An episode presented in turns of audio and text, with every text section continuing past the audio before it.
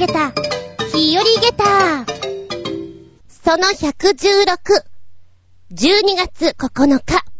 しわすー。走る。走るよ、先生は走るよ。え、ほ、え、ほ。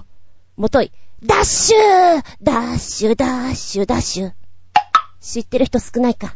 いやー、忙しい12月が、ね、やってきておりますけれども。うん、みんなはどうかな？忙しいかな？おいらだけかな？?11 月末の日曜日に休んで、次の休みいつだろうってカレンダー見たらですな。次は、12月27日やっほい !27 日間ぶっ通し、走るぜ先生は、走るぜまあ、土曜日は、臨時で代行が入ったり、あと、ワークショップが入ったりっていうことで、ほぼほぼ潰れてきます。あと、年末に合わせて、オーディション形式の審査とかも入ってくるので、なんだかいっぱいいっぱいに詰まってきます。家の中が大変なことに今なってるんですが、さらに大変なことになってくでしょう。すごくなりそうだ。恐ろしい。でもね、お芝居やってる時って、だいたい1ヶ月ぐらい舞台やってるんだけど、座長がお芝居大好きな方だと、本当にお休みないんですよ。お休みなくて、1回公演っていうのが、週に2回ぐらいあったりね、少し楽なんですけど、今回はそういうわけではなく、日常生活のバイトをしつつ、先生がぐわっと増えてくるパターンですな。おかしくなるぞ、言動が。いろいろ落としていろいろなくすぞ。そんでもって壊すぞ。暴飲暴食もしちゃうぞ。ちょっとだけ疲れが出てきてんのかなあの、かなりの率でケーキを食べてるような気がします。今ね、セブンイレブンで出てる白いミニ鎌倉と雪だるまのやつ、あれ結構うまいよ。もしゃもしゃいただきます。でも甘いの食べたら今度はしょっぱいの食べなきゃね。しょっぱいのも食べちゃいます。あれ？そうすると今度はアイスかな？いやいや待て待て、そこはやめとけ。でも、アイスも食べたくなっちゃうんです。いかんですそんなお話をしつつ、しばしお付き合いくださいませ。お相手は私、大学芋が大好きです。丼いっぱい食べたいなと、太るけど、おならもぷぷっと出ちゃうけど、厚み純です。どうぞよろしくお願いします。この番組は、ちょあへよ .com のご協力へて放送しております。今日行ってきたよー、代行。初めての年少クラス、二つやってきた。あと年中さん一つ増えた。年少さん、4歳？聞いたらね、誕生日迎えたんで3歳ではなく4歳だって言ってた。4歳、どうですか？怖いな、1時間。泣かれるかな？何言ってるかわかんないのかな？すごく怖かったのね。で、姉に電話して、どんなことやればいいかなっていうのをちょっとリサーチした上で、早めに行って、よし。あれだ。紙芝居だ。前回、コジアットワークさんが読み聞かせのね、ちょっと書いてくれてたじゃないですか。紙芝居。どれがいいかな。紙芝居見ると乳児用とか色々書いてあって、あ、へえ、こんな風に書いたんだ、自然。ああ、なるほどね。どれがいいかな。ちょっとワクワクするのがいいかな。パッと見てね。あんまり長くなくて、飽きなくて、うーん、絵が小さくなくて、遊び心のあるカラフルなものがいいかななんて思って。うん、これ可愛いんじゃないかなと思って、ネズミさんが釣りをするんです。ネズミさん？ちょっとタヌキみたいなやつなんですけど、タイトル、何が釣れるかなっていうもので、ネズミさんが釣りをしている。その先にいろんなものが釣れてくわけなんですよ。絵の先にヒントがあって、みんなに質問しながらやっていくっていうパターンで、あ、これ面白いかなと思ってね。で、紙芝居さ、うん、自分がチビの頃よ、児童館とかに行ったらあったわけ。図書館とかでもあるじゃない一人だけど紙芝居持ってきて、めくりながら読むの好きだったのよ。あの裏に書いてある絵とかも楽しくてね。で、今の紙芝居ってどうなのかなと思ってパッと見たら、セリフが書いてあって、その下に演出メモみたいなのよ。ここでびっくりとか、ゆっくり引くとか抜くとかいろいろ書いてあって、へえ、面白いなぁと思ってね。いや、やりながらね、ちょっと楽しめましたね。で、ちびっ子たちがね、いっぱい喋ってくれるのよ。さあ、何が釣れるかなーってやると、ワニだよとか、え、え、怖いよ何かな？何かな？とかずっと喋ってるので、なるほど。これで随分時間が持つなと思いながら、ちょっとやってて楽しくなった。へー。で、確かに絵の中にはヒントがあるんだけれども、このヒントから本当に正解が出る子が何人もいて、君たちの発想力すごいなと。うん、何が釣れるかな？一番最初にワニさんが釣れるんです。ああ、まあね。川でワニ？なんかわからなくはない。次に何かピンクのものが引っかかった。なんだこれよっこいしょって引っ張ると、カバが釣れる。で、カバが釣れたよそんなバカなってセリフがあって、うわ、ギャグが入ってるってちょっと楽しくなっちゃってね。続いて、ゾウさんが釣れるんです。ゾウさんの鼻が引っかかって。ねえ、みんな、ゾウさんなんで水の中にいたんだろうって言ったら、お水飲んでたからだよとか、泳いでたからだよ。そっか、すごいね。君たちすごいなと思った。年少さんなのに考えるって。今やってる1、2年生クラスにこれやったら、もしかしたらちょっと頭固くなってる子は喋れなくなっちゃうんじゃないかなって思いながらね。で、最終的にはゾウさん釣って、じゃあ最後何釣れるかな？魚釣りたいんだよね、魚。そうだね、釣れるかな？あ、釣れたよクジラだっていう、でっかいものシリーズで来るっていうね。なかなか紙芝居面白くて、来週ももう一回行ってくるので、来週は、また違った作品読んでやろうかなと。しめしめ。これで10分稼げるなと。思いながら。いいものを教えていただきました。ありがとうございました、コージアットワークさん。クリスマスネタがいいね、きっとね。探そう。なんかいいなったら教えてくださいね。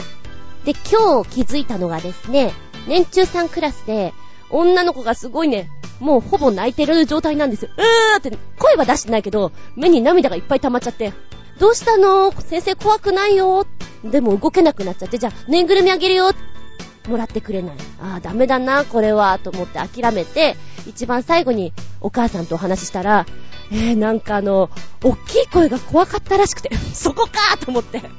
おっきい声しょうがないな。で、あと、上のお姉ちゃん二人がおとなしいんですよ。ごめんな、先生ダイナミックで。なんか、いろんな意味合いでビビらせてしまった。今日はだから、二人半泣きにさせて、一人ぐでんぐでんになっちゃった。な、なんだろう。骨が抜けたみたいぐでんぐでんになっちゃって、えー、どうしたんだろう。これは斬新。私はどうすればいいの？お母さん？お母さん骨が溶けちゃったみたいですけど、どうしましょうなんかね、眠くなっちゃったのかな？急に。もしくは、急に嫌になっちゃったのかな？へなへなへなへなって。ふーん。君たちはすごいな。もう思うがままだな。先生びっくりたまげただぞ。もう君たちに下駄5つあげちゃうぞ。でね、あの、どっちかっていうと、もう、お母さん方が、私より年下だったりするんですね。で、あの、ちびっ子たちはポカーンとしてんだけど、お母さんたちが受けてくれると、うん、よし、笑いゲットとか思いながら、なんだろう、私なんでこんな芸人みたいなことやってんだろうって思う時もある。まあ、最初の方に、今日ね、いつものみんなの先生、お休みなの。だから代わりに来ましたよ。みんなの先生ね、地球のために戦ってるんだって。だから今日お休み。頑張ろうね。みたいなことをやるとお母さんがププって笑ってる。いやもう、あの先生が戦ってるかと思うとおかしくておかしくて。ありがとうございます。楽しんでもらえたら最高でございます。そして今日、泣いちゃった子。ごめんな。来週も私なんだ。そうね、そうね。一番最後に思ったのが、その半泣きだった子はね、誘拐されて、怖い怖いって、犯人を見る時の顔ってこんな顔なんじゃないかな。私今そんな顔で見られてるなって思いながら、お話ししました。切ないじゃないか。でも来週もよろしくな。ってな感じで、ずんこ先生初の年少クラス体験、大行でした。じゃんじゃん。メッセージタイム。最初のお便りです。タイトル、ジミー・スミスがすごかった件。お邪魔します。いらっしゃい。完全にジャケ買いですが、これが大成功。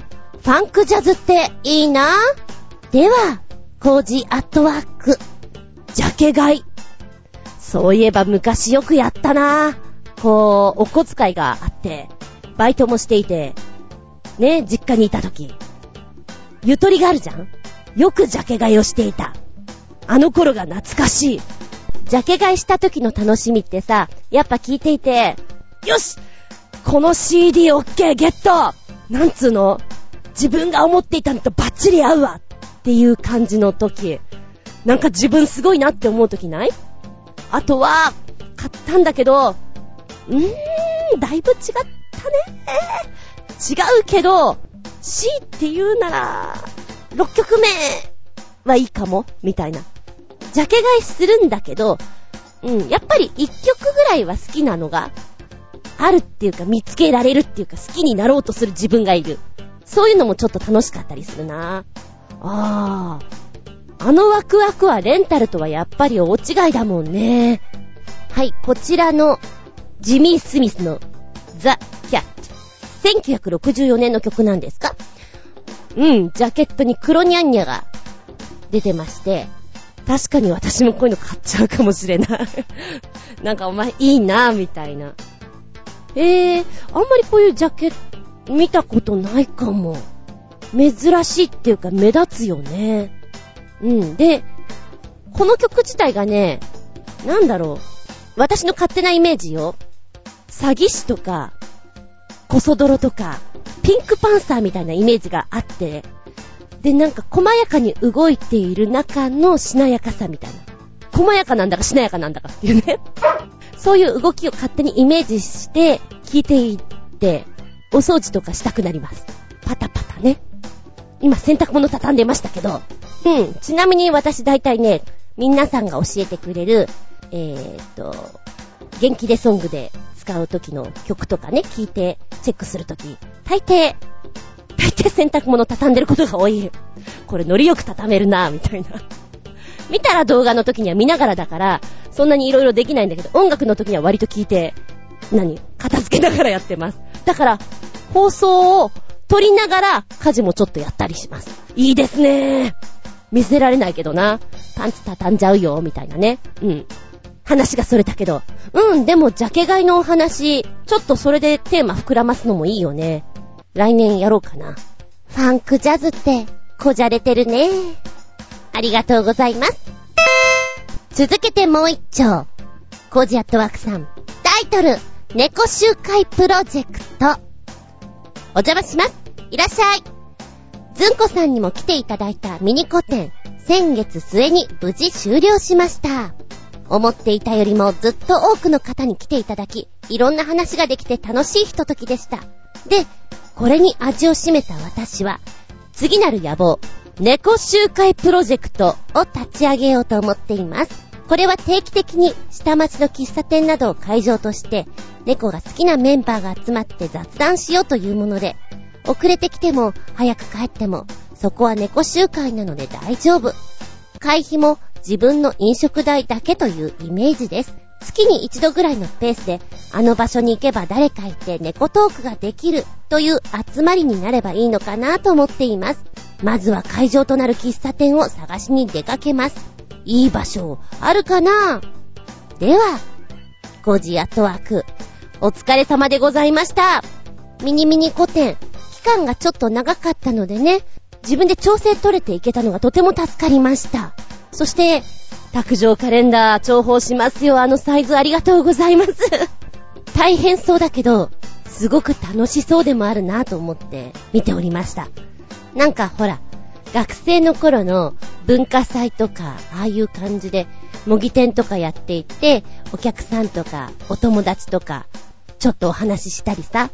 あとはフリーマーケットで、ああ、この、シャツいいですね。これはですね、こんなとこで買ったんですよって世間話をしながら、同じような趣味の人と話ができたりするのも楽しいよね。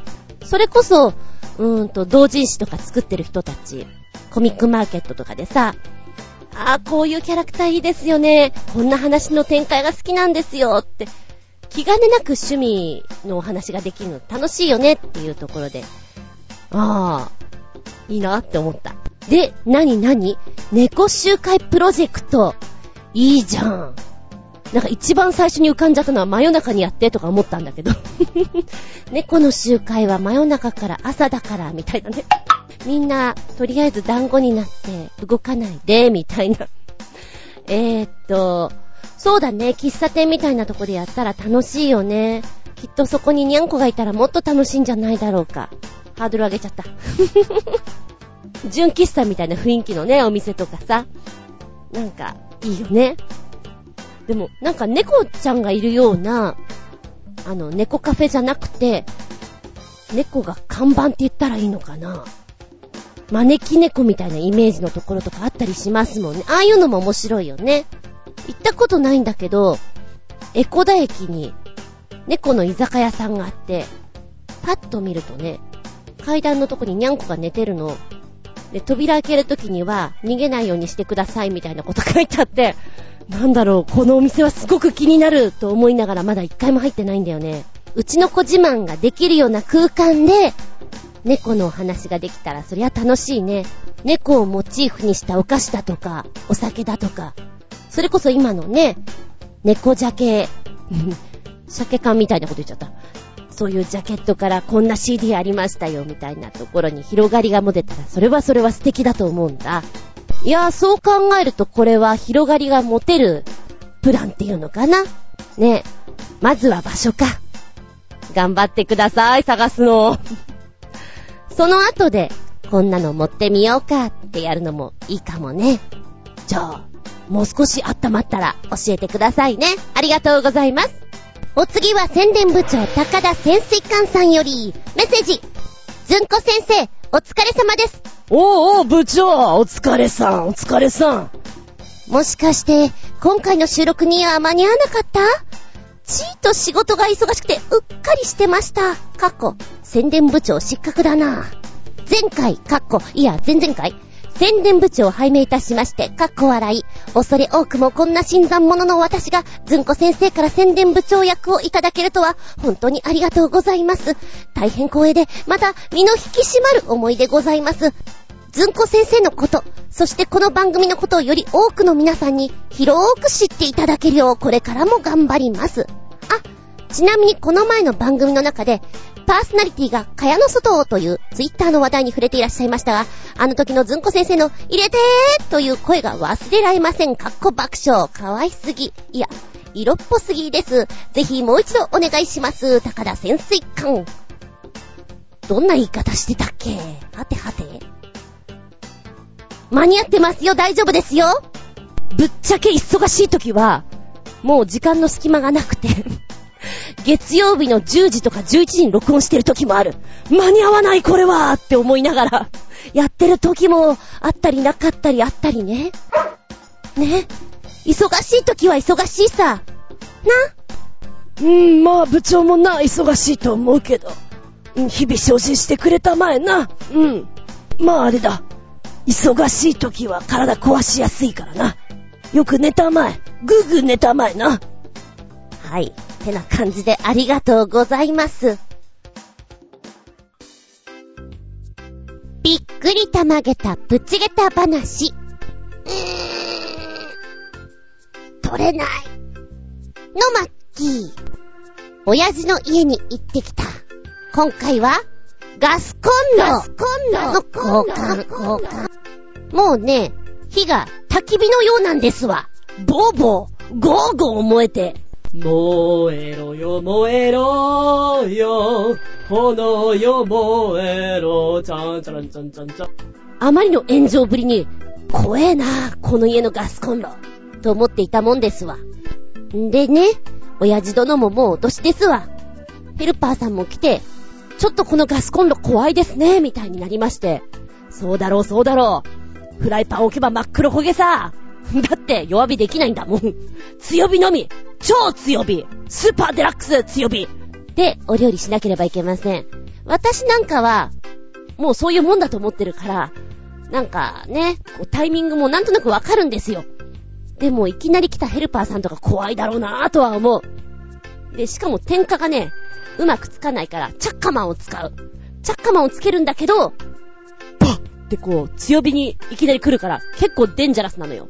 いかんなと思って。で、新しいのをね、交換することにしたんです。ただ、まあ、ヘルパーさん経由でお願いすると、うーん、新しいガスコンロ代が1万4、5千円して、交換するのに3千ぐらいかかりますから1万7、8千円かかりますねっていう見積もりが来たんですよ。えー、1万7、8千なんだ。もっと安いのないのかなと思って、いろいろ見ていたらね。まあ、中古屋さんだったら、1万3千ぐらい。そうか、そのぐらいまで行くか。ただ、送料うんぬんで、ちょっとかかるんだな。じゃあ、もうちょっと下げることができるヤフオクは？と思ってヤフオクでね、しばらく見てたんですよ。そしたらだいたい7、8000円でそこそこのものが出てるみたいなんで、よし、じゃあ、買おうこれで決めようで、すごく気に入った子がいて、そしたらね、私とすごい競り合う人がいて、ラスト10分で、ガン、ガン、ガン、ガン。ずいぶん値段が上がりましたね。うー、まあ、いっかーと思って、なんだかんだで送料入れて1万1000ぐらいだったかな。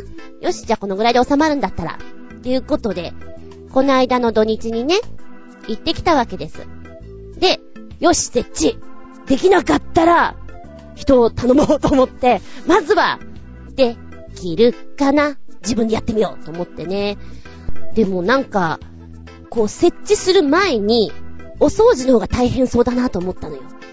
もうガスコンロを交換して、掃除してるの見たことないし、火力が強いから、何油だなんだってすごい飛び跳ねていて、で、大変なことになってると思われる。ということで今回ね、ちょうど深夜番組見ていたら、レジェンド松下さんだけ？お掃除グッズ売ってたんですよ洗剤をつけずにこれで拭けば油汚れがほらすっきり夜中に見るとどうして買いたくなるんでしょうか不思議なものです。ただ、そのテレビでやっていたのは6枚セットだったんですね。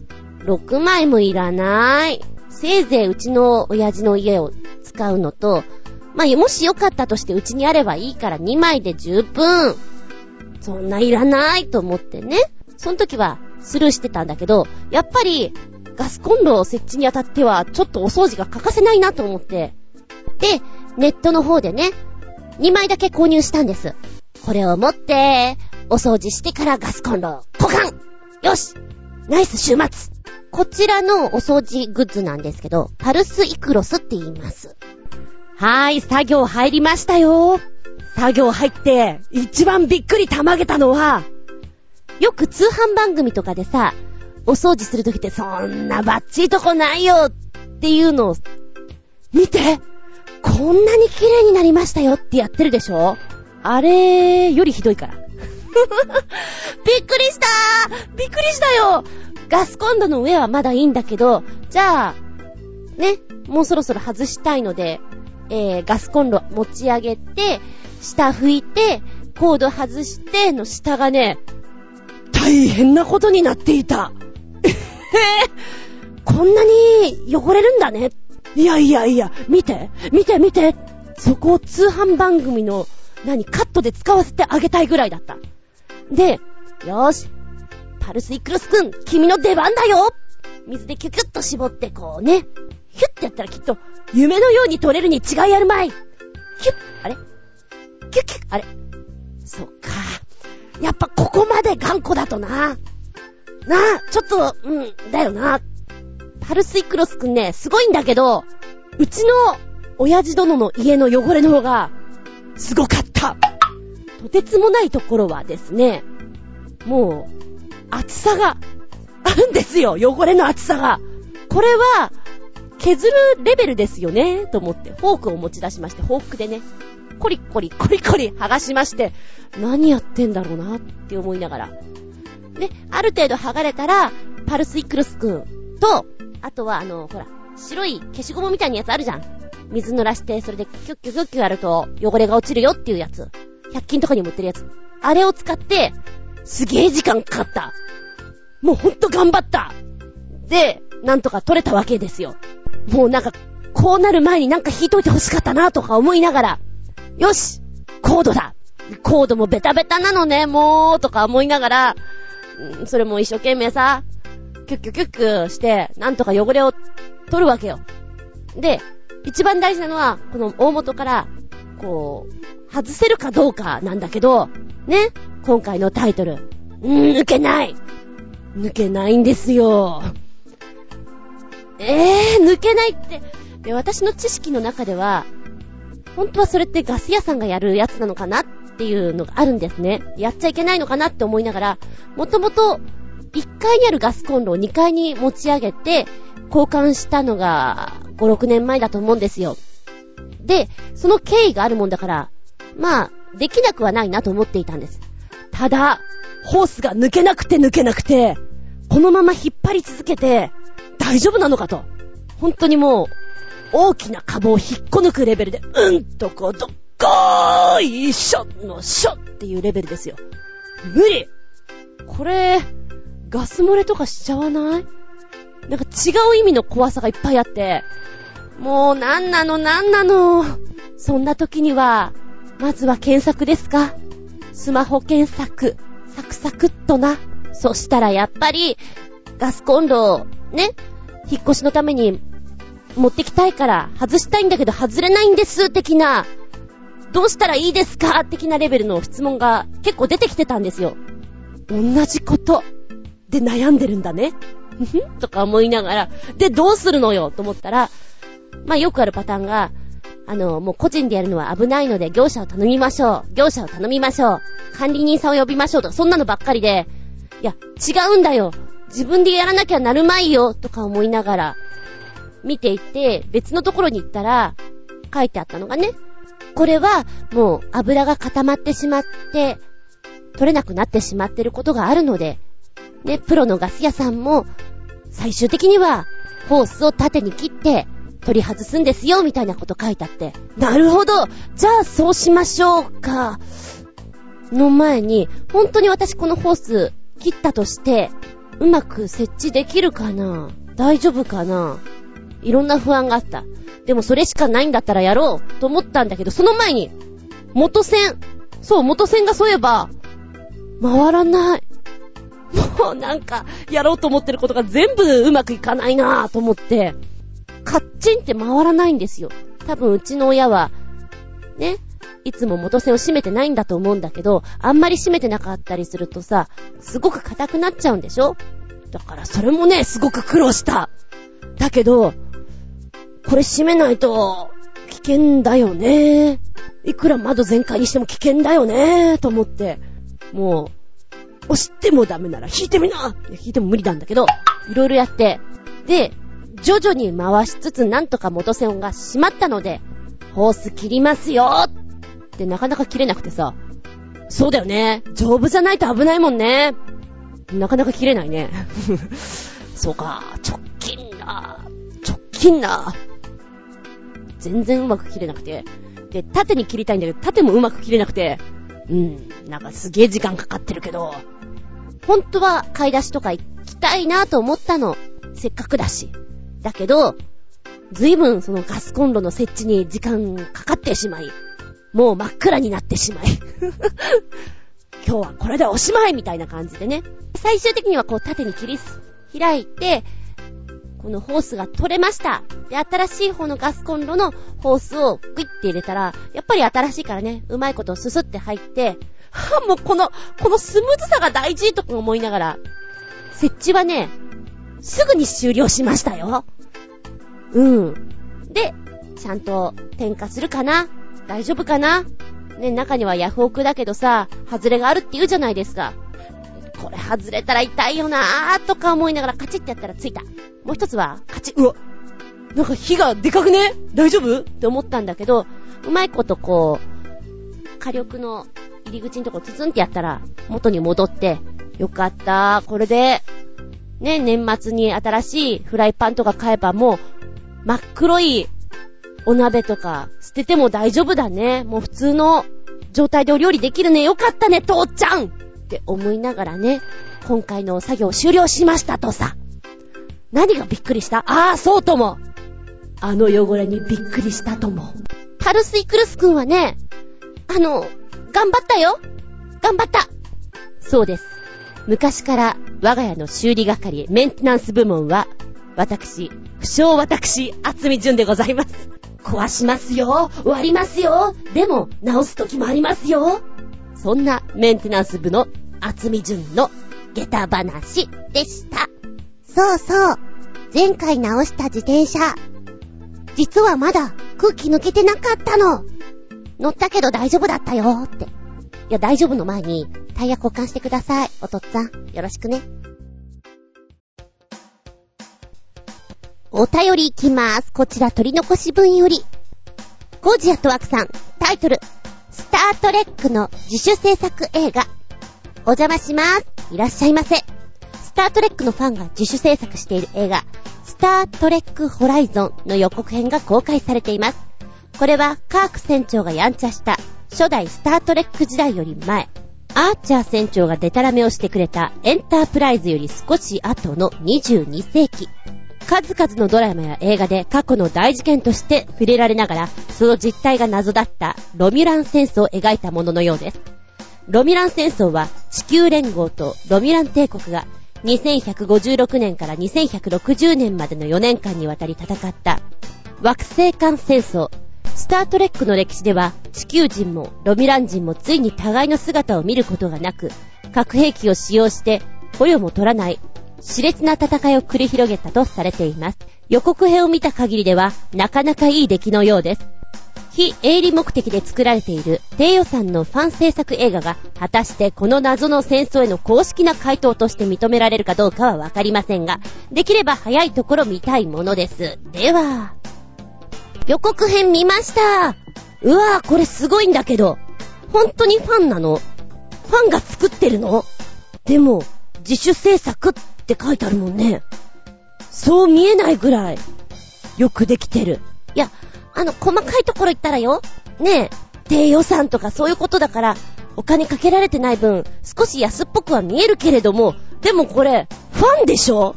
ファンが作ってるって言ったらすごいなって思う。本気で。でね、結局、前にもスタートレックの話聞いてみようかなと思ったけど、長くて、長くて手が出せなくてまだ見てないのごめんなさい。これだけ話が長くて、設定もしっかりできているものだと、できてるのかな？できてるものだと、好きな人のこの、好きだー追いかけてくぞー的なものは、半端ないと思うのよ。だから、そういう人たちが作った映画っていうことは、熱いものは、ビシビシ来るわけでしょ？たまらんだろうね。で、このスタートレックなんだけど、どんだけ長いんだと、今ね、パッと見たら、ウィキで書いてあるのは、もう増えてたりするのかもしれないけど、スタートレックはアメリカの SF テレビドラマシリーズで、1966年の放映開始以来、5本のドラマ作品、12本の劇場版、1本のアニメ作品が制作されており、ハード SF 的なものから、スペースオペラ的なものまで様々な話があるんだよと、最初に書かれています。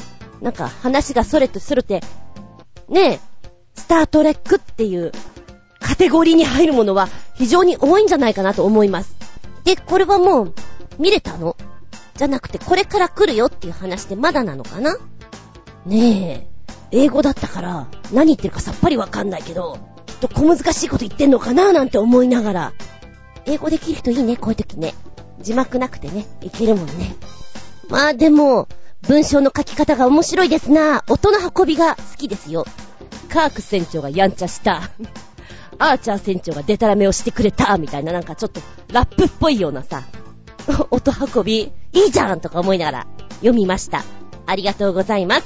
そうだよね、長編ドラマ的なもので、見てない、でも見た方がきっと面白いのかなって思うのが、ゴッドファーザー。チャチャリラリラリリラリラリあまりにも長いなっていうことで、私の頭の中で勝手にゴッドファーザーを作り上げておりますけど、きっとこいつがいいやってこいつが悪くてな。こんな話に違いあるまいよ、みたいな。若干仁義なき戦いのような要素で混ざってます。スターウォーズもね、途中までは見てるけど、諦めた。ちょっともう諦めたよ。追いかけるのが苦しくなってな。うん、それを言ったら、ハリーポッターも、後半の方はもう見てないんだよね。で、結局、何どうなるのよ。ねえ、本で読んだ方が早いんじゃないかなって途中で思っちゃってさ、なんか周りの役者陣どんどん大きくなって大人になってくし、いや、なるだろうけど、途中から見てないかな。テレビでやった時に、見ようかなーと思って忘れてるタイプです。日本の作品で言ったら、そうね。なあ、今、釣りバカ西が出たんだけど、西田敏行さんすごく好きなんですよ。きっとあれは面白いと思うの。でも長。トラさんトラさんも長いじゃないただ海外の人たちもトラさんは最高だトラさんは面白いって言うじゃないなんとなくね。な、なんだろう、トラさん自体がフラフラしてんじゃん私見たらイライラするんじゃないかなと思って、見れないんだよね。で、北の国からはね、みんな、好きな人多いじゃない私の姉も大好きで。見よう見ようとよく言われたもんだけど、かたくなに見なかったわけよ。でも私の頭の中で、ね、番宣とかで、こう、ちょいちょいやってるところを繋ぎ合わせて、なんとなくの私の中の、北の国からストーリーが出来上がってるのね。で、この間こんな話でしょ？って話をしたら、全く違って、笑われたね。え違うの？こういう話じゃなかったんだみたいな。もう今じゃ、こっぱずかしくて言えないもんね。うん、そのぐらい、ずいぶん雰囲気が違うものを想像していた。ねえ、狐が見たいから言ったわけじゃないんだよ、あれは。ねえ。まあ置いとこう。話がずいぶん逸れてしまったけど、ありがとうございます。見たら感想も教えてね。続いてが超新星ひなチョコよっぴくんのメッセージ。ずんこが好きそうな危険なところから、命綱なしでぶら下がっているパープリン野郎たちの投稿動画でも見るでペルペル ペルペルペロペロキャンディ浮かべました。そう、ペロペロキャンディって、全部舐め尽くすのって、途中で断念しますよね。いや、話がそれた。動画に行くぞ。見たーうおー、なんだこれ すげーなたまげたたまげたびっくりたまげた下駄5つリンゴ怖えー !1 分45秒ぐらいの動画なんだけど、目離せないから。あと、ずいぶん独り言言っちゃう。うわーとかね、助けてくれー落ちちゃうよって勝手に溢れこしてました。すごいこの人たちは。はぁ、びっくらこいたなあの、電車の人、電車にこう、捕まりながら走ってくっていうか、ぶら下がってくっていうか、あれも危ねえ、巻き込まれるよって思いながら、やっぱり、見てると徐々に徐々に、デンジャラスレベルっていうの、ガーンって上がってくるんだけれども、何この人たち何？何やってる人なの？度胸試しこれ。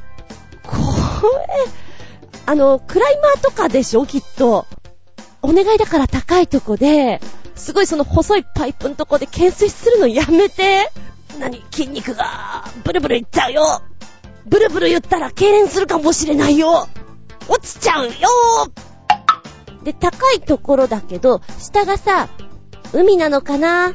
水が見えるところは、もしかしたらって思うんだけど、普通にコンクリートのね、まあ、超高層ビルの上なんでしょうね。ちっちゃく車かなんか走ってるの見えると、これ何かあったら何かですまんぞこら危ないぞこらって、すげえ思ったもん。危険なのよ。だけどさらに自分でもっとさらに危険にしていこうっていうね。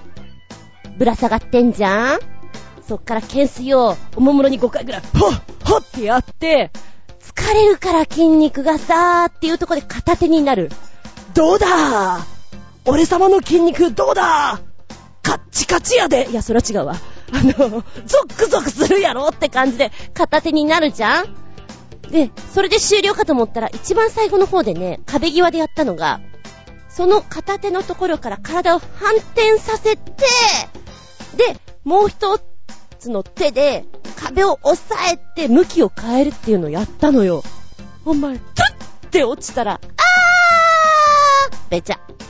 ピーポーピーポー。ピーポーピーポーじゃ済まないけどな。怖いよ、これはもう。お母さん怖いよ。って思いながら目をキラキラさせて見てしまったそんな危ない私がいます。びっくりたまげた下駄5つです。うーん、すごい。良い子のみんなは絶対に真似しちゃダメだぞ。ありがとうございます。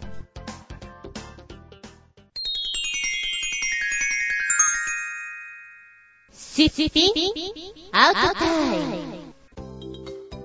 今回のテーマは、B 文字、O 文字、へんてこくせ字。B 文字、O 文字、へんてこくせ字。でございますね。年賀状書いた？買ったんだよな。どこに置いたかな、自分。どこだっけかなはてはて。自分は、字が、すごい癖字であります。もう、人前で字書くの、嫌なんですよね。本当に嫌なんです。ただ、ずんこ先生やっているから、書かないとダメな時もあって、でも真剣に書く気はなくて、よくちびっこに訂正されます。それは、は、それなんて読むの？うん、うん、うん。うん、うん。ま、心の目で見てくれよってな。本当に書きたくないの。憧れました。女の子の可愛らしい丸文字。ちょっと練習しようと思ったけど、なんか自分に合わなかったのかな。よく言われたのが、純ちゃんの字はあれだよね。四角っぽい癖字だよね。何その四角っぽい。女の子は丸文字。純ちゃんのちょっと四角っぽい感じ。なんかそれって可愛くないね。まあいいや。しょうがないね。もうこういう字になっちゃったから。うん、年賀状はね、基本文句、昨年はお世話になりましたっていうような基本文句は、こう、普通の印刷かけちゃって、で、もう仕事関係の人はそれでいいんだけど、まあ友達レベルの人だったら、もう少し砕けたこともね、書いときたいなと思って、1、2行付け加えようかなと思ったら、なんか乗っちゃって、5、6行になって、汚い癖字で、もじょもじょもじょって書きます。どうでもいいようなことをね。そういえばレモン鍋食べたいんだけど、1月空いてる？食べに行こうよみんなでレモン鍋スッパーみたいなね。そうね、で、うん、大学の頃に中国語を取っていて、で、中国語のちょっと略字とかを自分なりに、何？あ、これ便利だなと思ってもうゴンベンをちゃんと書かなくなってるんですよ、私。中国っぽく書いちゃってて。で、そういうのがいくつかあって、だいぶ読みづらいと思います、私の字は。自信ありますもん。で、ちゃんとした文を書こうと思った時にすっごく緊張するね。なんか契約書書いたりとかさ、住所を書く時とかも、はぁ、なんて汚い文字なんでございましょう。文字文字で嫌だなって思います。美しい文字の人って、なんでしょう。いい暮らしをしてるようで、お家もきちっと片付いていて、朝はレモンティーとか飲んでいて、クロワッサン食べていて、どうでもいいようなこと想像しちゃうもん。なんか素敵だなーって思います。ね、思えばさ、あの、日本人って、カタカナ、ひらがな、漢字、ね、英語ももちろん使うけれども、いろんなこう、文字の形を使うじゃないですか。だほんと癖のある人は、もうなんかよくわかんない。これ何？日本語？なんかもう文字認識できないっていう人は本当に多い。酔っ払って書いたのかなみたいな。もうわざとそうやって書いてるようにしか思えない人いるもの。うーん、難しいなって思うけど、よくよく考えたら、外人さんのさ、英語の書き方も結構乱雑だよね。んなんか、え、その数字の書き方でわかるの？みたいな。アバウトだなぁ。的な感じがします。うーん、日本人は、細やかな人は細やかなんだけどね。まあ、人によるっちゃそうなんだけどさ。ダイナミックな文字を書く人は本当にね、1だか7だか読めないね。郵便局の人すごいなって思う。解読解読。難読解読。じゃあ、ここでメッセージいこうかな。コジアとワークさん、えー、B 文字、O 文字、へんてこ癖字。お邪魔します。いらっしゃい。私の文字は、おおむね走り書きの読みにくい癖字です。ゆっくりと書けばいいのですが、それだと書くべき内容を忘れてしまうので、できるだけ大急ぎで書いてしまい、後で読めないという大惨事を招いていたりします。そのため文字はできるだけ手書きにしないで、キーボードやフリック入力に頼ることにしています。しかし、これが手書き文字のさらなる悪化を呼び、今や悪質というよりも暗号の域に達しかけています。写真集やらカレンダーやらを出しているため、買ってくださった方の中には、こんな私にサインを求める向きもあるのです。いえいえ、お断りすることなんかできません。書かせていただいています。ところが、できるだけ綺麗にサインを書こうと思うと、何の変哲もない筆記体のサインになってしまうのです。こういう時は読めない文字の方が良かったんじゃないかと思うのですが、実際のところ、どうなんでしょうか？どうなんでしょうか？あのー、私はだいぶ、コージアットワークさんと同じ寄りなんですよ。ずいぶんね、私のノートは読めない文字がいっぱいあった。何書いてんだろうみたいな。テストどうしてくれよ？みたいなね。高校の時ぐらいまでだったらね、なんとかなるけど、大学とかになるとさ、科目によってはもう全然知り合いがいなかったりっていうのがあるから、なんでこの授業取っちゃったかな？誰もいない知り合い。眠いし。で、そういうクラスに限って本当に何言ってんのかわかんないぐらい眠いのよ。レンブラントが、みたいなさ。もう、全然覚えてなくて。そうね、あれはね、文字じゃなかったね。もうどっちかっていうと。うん。そうね、癖字の人はそういうところで、かなり自分であちゃちゃやっちゃったっていうのはあったと思う。でも本人は一生懸命書いてんだもんね。うん。なんかペンが走れば走るほどもう追いつけない文字になってしまうっていうのもとってもわかります。そっか。キーボードやフリック入力に頼っている。フリック入力苦手なんだよね。ちょっとイライラしちゃうんだよな。えー、そして、サインを求められるときに、何の変哲もない筆記体のサイン、いいんじゃないですか？ぶっちゃけ、私もそうなんです。サインください的なことを劇場とかで言われたときに、はっサインですと？サインコサインタンジェントサインコサインタンジェントちょっとした呪文を唱えながらですね、危ないな、それはな。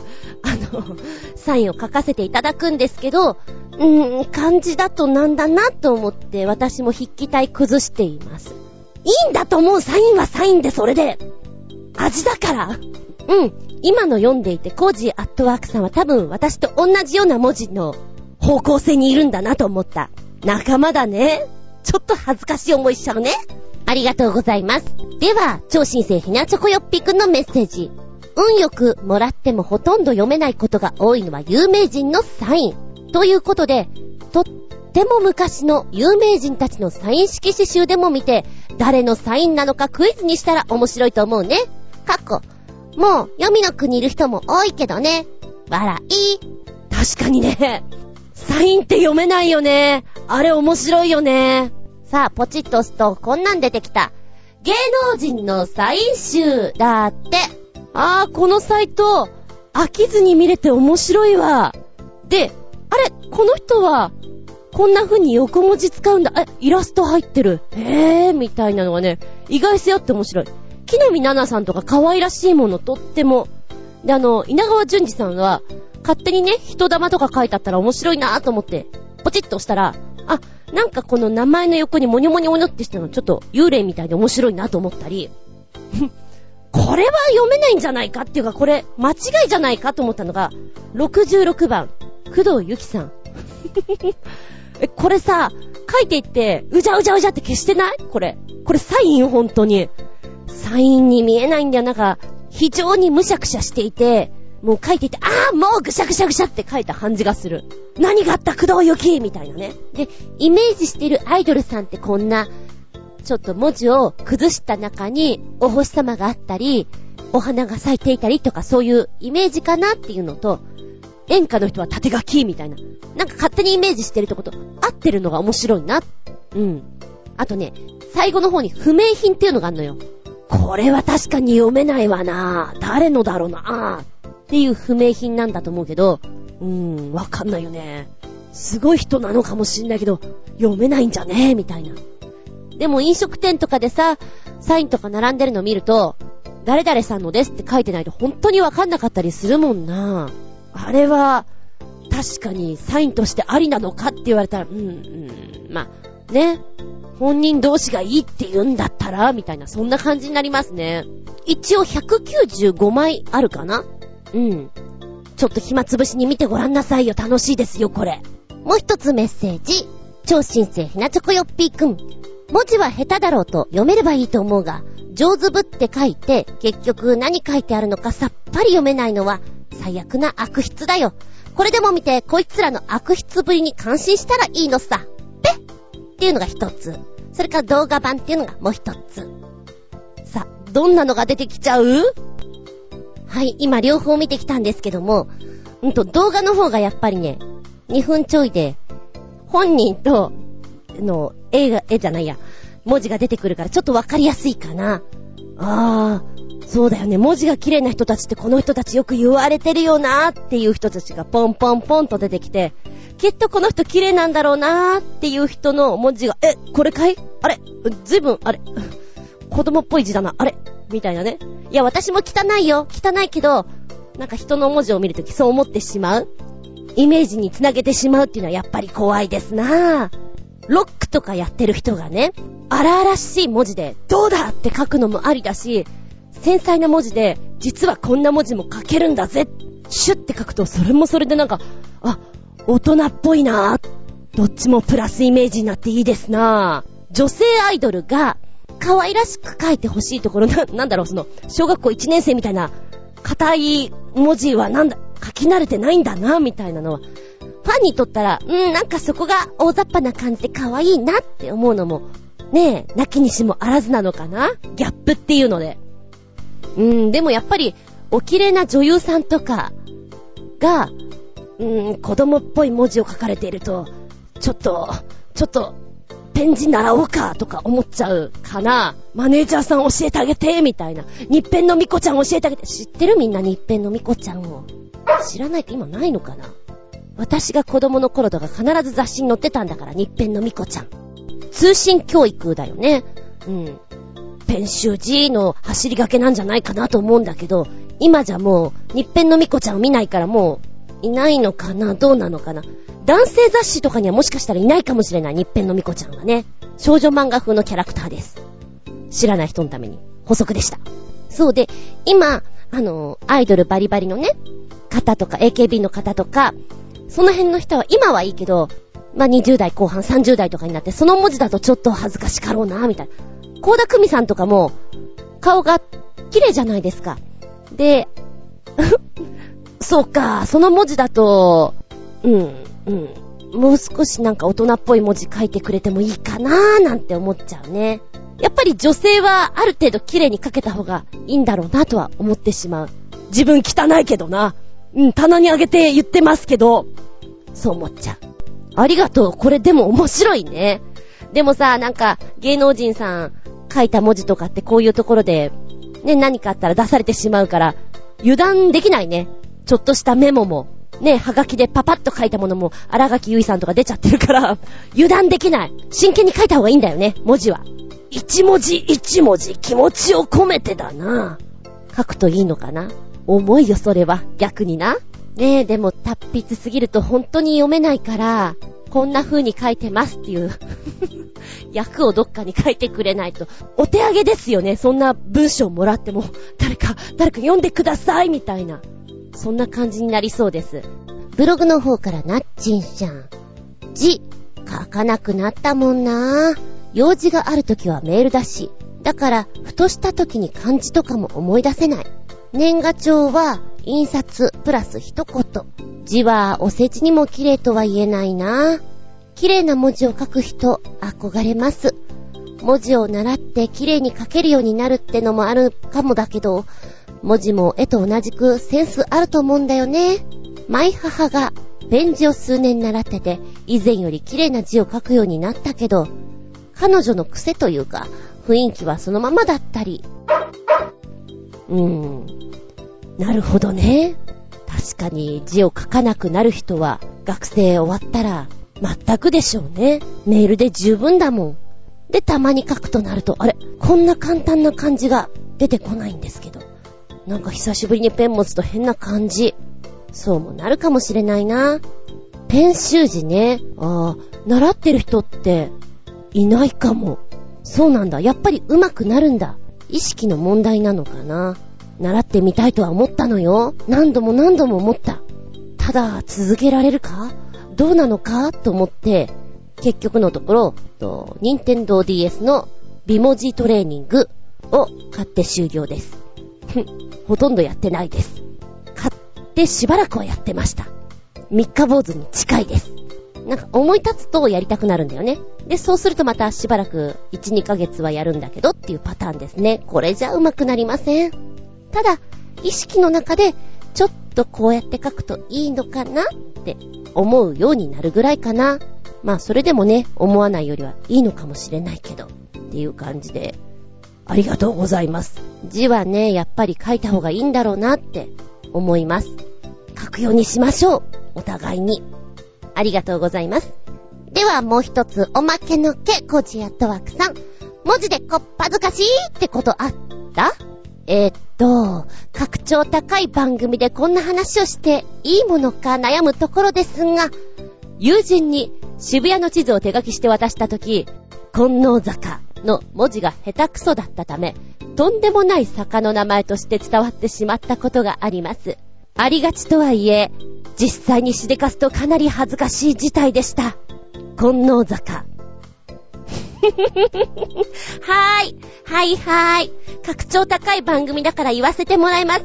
えーっと、金能坂っていうのは、ゴールドの金に、キングの王様、そして坂と書くんですね。金の王様の坂。はい、ここで問題。これがどうやったら恥ずかしい漢字になっちゃうかな？ぷぷぷぷぷぷ、ぷぷぷぷぷぷ。やっちまったな。読めます。て、点ですよね、やっぱりね。うん。どっかに点がこう、ちょっと、チャラッと見えちゃった感じになっちゃって。それさ、その坂を探してる友人だよね、かわいそうなの。ないんだよね、この坂。人に聞いたりしたらもっと恥ずかしいね。すみません。金ほにゃらら坂、ないですか？えー、この辺に金ほにゃらら坂があるって。ほら、地図に。あら、恥ずかしい。謝らないとダメですよ。すみませんでした。申し訳ない。私めの字が、とても、とても、読みづらくて申し訳なかったですね。恥をかかせました。って。言わなきゃダメだよ。いや、面白いですよ。ねえ。小学生お喜びだ。そしてもう一丁。文字を書くときに意識していることは、コージアットワークさん。後で自分でも読めなくなるのを見越して、あまりに読みにくい書き方をしてしまった場合は、文字の上にルビを振るようにしています。それでも不安な場合は、特に読みにくそうな部分の下にもう一度同じ文字を書いておきます。ここまでしても、相手の話を書き留めていたりする場合は、慌てて書いて、後で読めない場合があるため、IC レコーダーに録音して、該当部分の大体の録音時間を6分35秒のように書き添えてますと。ここまでするぐらいならきちんと綺麗に書けばいいのにと思うのですが、それができないのが因果なところですね。では、細かいな。ちょっと面白いね。これ読めなくなるんじゃないかな。ちょっと、ルビ書いとこうか。バーラ。いや、でもな、ちょっと心配だな。もう一回書いとくか。こうやって画数がいっぱいだな。バラ、バラを書いたぞ。いや、でもな、もう一回心配だな。IC レコーダーの方に、ね、これで OK。すごいね。そこまでやってればなんか万全だよね。漢字はね。うん。もう後で推測するしかない。こんな話だったよなーみたいな。でも、IC レコーダーに撮ってればまず間違いはないんじゃないですかで、そこで失敗するようだったら、もう、そこは滑舌練習だよね。ロガトム表練習してください。昔の人みたいに。あいうえお、いうえは、うえおは、えおはゆ、おはゆえ、的なね。うん。すごいな。IC レコーダー使った三段構え。よし、私もちょっと真似しよう。おいらはね、なんかこうメモとかしてるときに、こう会話の中でどんどんどんどん話が進んでっちゃって、漢字を思い出せないときには、丸で囲んで、例えばバラの、いやバラは多分カタカナで書くと思うけど、醤油？でも話がダーっていっちゃって、醤油がどうのこうのブワー醤油 ?S、U みたいな油書いて、後で推測する。本当にわからなくなることがあるけど、思い出せ自分、あの時なんて言ってた？で、本当にわからない時がいっぱいある。残念だったな。って思う、そんな時はね。記憶力の低下。文字はね。だ速記する人ってすごいよね。あの人たちの書いてる様を間近で見てみたい。今速記？あれ？パソコンでやってんの？あれ？いや、速記の人いるよね。あれどうなの？いると思う。思います。思いたい。です。はい。オイラはね、文字を書くときに、うーん、詰まって書いてしまうので、なるべく同じような大きさで書くように努力はしています。で、流して書いてしまって、やっぱり何の字かわからなくならないように、塊としてしっかりこう、ちょっとブロックブロックで書くようにして、この枠に12行じゃないや、12文字入れて、次のところも12文字ぐらい入れられるように、ちょっと計算して書くようにしたら、なんとなく見栄えがいいような気がしなくもないかな。で、中にはさ、すっごい癖字、お文字と言ってもいいんだけど、なんか、文字としてはダメだなと思うんだけど、読みづらいし、癖がありすぎると思うんだけど、一つのデザインとして見るとしたら、あ、ものすごいなって思う方はいます。これを、ねえ、お手紙として全部この文字で書くとしたらすごい労力だと。うん。どうやって書いてるのかなって、それこそ。私の知ってる方ではね、曲線が絶対ないんですよ。全部直線。文字を直線のみで綴るって結構すごいことですよ。想像できないでしょ？想像できないんですよ。でも見るとね、うわーなんか、デザインしてるなっていう感じ。数字とかも、ゼロが丸じゃないんだよね。四角っぽくて、9とかも4とかも2とかも面白いの。ぜひこの人に会いたいと思っているんだけど、いつも文字だけでね、あの、報告書とか見るから、会いたいなぁと思って、何やってる人なんだろう。質問したい。そう、文字ってさ、なんか、綺麗な人とか、汚い人とか癖の人とかあるけれど、ちょっと癖のある人って頑固なのかなとか勝手にイメージしてしまうような、イメージが広がるからね。と、こんな細やかな性格なのかな止め、羽、しっかりみたいな。あ、線が細い。この男の人は、草食動物っぽいのかなとか。そういうのも思えたりするのが文字のいいとこでもあり、悪いとこでもあり、悪くはないけどね。イメージが強くついちゃうとこなのかなって思っちゃう。まあ、そんなことを考えながら年賀状を見たりするのも面白いもので。うん、だから、全部がパソコンでね、印刷された文字だと味気ないなっていうのも本音ではありますね。汚いと汚いでうひゃひゃと思うけど、多分私も送ってる相手先にうひゃひゃと思われてるよ。いいのさ。まあ、子供の頃はね、来年こそは文字をきれいにしようとか、目標を立てていいと思う。大人になったら、もうしょうがない。治らないからあんまり。迷惑がかからない程度に、癖字、お文字を堪能していこうか。美文字の人はちょっと周りの人に優しく書いてくれると嬉しいな。はい。ってな感じで、B 文字、大文字、へんてこ癖字でお話ししてみました。ありがとうございます。お便りいきまーす。ゴージャットワークさん、タイトル、ハゲるメモ帳。お邪魔します。いらっしゃい。使えば使うほどハゲていくメモ帳です。うーん、誰に送ればいいのかは微妙です。では、メモ帳ですか？ハゲハゲメモ？さ。おーそっちかちょっと思っていたデザインと違った。こちらのメモは、パントガーメモパッドと言います。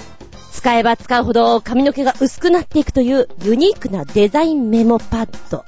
このアイテムは、育毛治療薬などを販売しているパントガー社で反則グッズとして作られたものなんですって。使ってる人の心に残る商品としても優れた一品なんじゃないですか？っていうことなんだけど、お顔の雰囲気がね、うーんと、レゴブロックとかにありそうな感じかな。まあ、のほほんとした顔に見えますけどね。で、私ね、メモ帳っていうことでもっと薄いんだと思ったんですよ。薄くて、紙が、うん、透けて見える感じのもので、めくっていくと、あららってなっちゃうパターンかなと思ったら、これは随分立体的で、で、頭頂部ですね。この頭頂部の部分をどんどんめくっていくような感じになるので、なんかね、珍しいなと思った。じゃああれかな？中間部分はちょっとバーコード的なのがあるのかな？ただ、外国の商品とか、あんまりこうバーコードを前面に出してくるイメージがないんだよね。でももしバーコードの部分があったら、メモの何？ラインが引かれていて、文字を書きやすいかもね。そこかよって言われたら、うん、そこなんだけど。えー、でもこれ反則グッズだから、じゃあ売られてないんだね、きっとね。オークションとかには出てるかもしれないけど。いや、面白いんじゃないですか？このパターンを使ったら、いろいろね。うん。誰にあげちゃうって、そりゃあんた。部長、このメモ帳どうですか？ああ、ありがとう。うん、うん。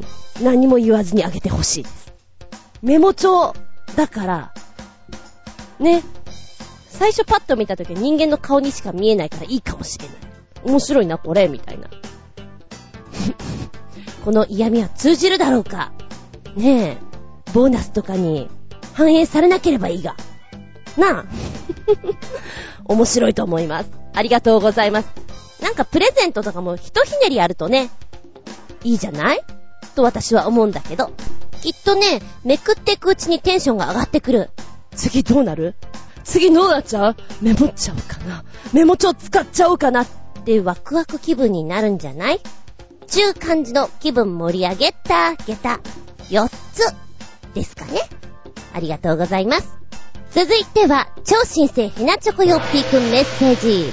ズンコが好きそうなスペインの観光地、エルカミニート・デルレイのとっても危険な山道の映像でも見るでペルペルでも一つ、長めの映像っていうのもつけてくれましたよ。見てきたーすごい、なにここ？行きたーい行きたいよーなぜ？なぜスペインなのか？なぜ沖縄とかじゃないのか？なぜ近くにないのか？すごい楽しそうめちゃくちゃ楽しいでしょう、これは。いやもうほんと、私の好みに、がっつりぴったりやっております。いいですよ、これ。1本目が6分30秒。2本目が22分ぐらいあるかな。で、1本目の人はね、割とサクサクサクサクいくんですよ。だからそんなに凄さが伝わってこないっていうか、もっとこうじっくり見せてくれたらいいのにぐらいに思うんだけれどね。あ、でも景色綺麗よ。2本目の方はね、えー、男性と女性の2人なんですよ。で、ハーネスをね、つけるときのカシャカシャとかそういう音がすごくよく聞こえてくるし、そういう場面も出てくるし、女性がちょっと、うーん、ここはためらうわ。ためらうわねっていうような瞬間とかも何度も出てくるんですよ。あれがなかなか臨場感溢れてていいんじゃないですか。もう、何？行きたいのなんのって。楽しい遊園地見つけた。こういうところがあるんだね。でも映像を見ていたらね、うん。天空の城ラピュタの、ラピュタみたい。こう崩れていく感じっていうのかな。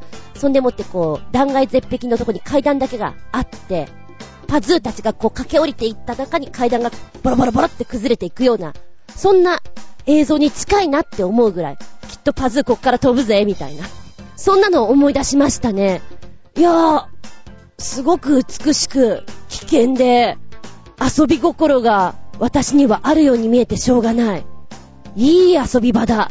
あ、その場所は、エル・カミニット・デル・レイ。初めて知ったね、これはね。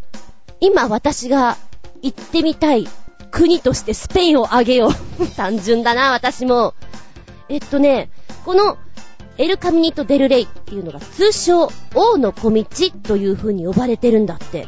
道が存在するのはスペイン・アンダルシア州南部のマラガ県アロナ近郊だそうですよ。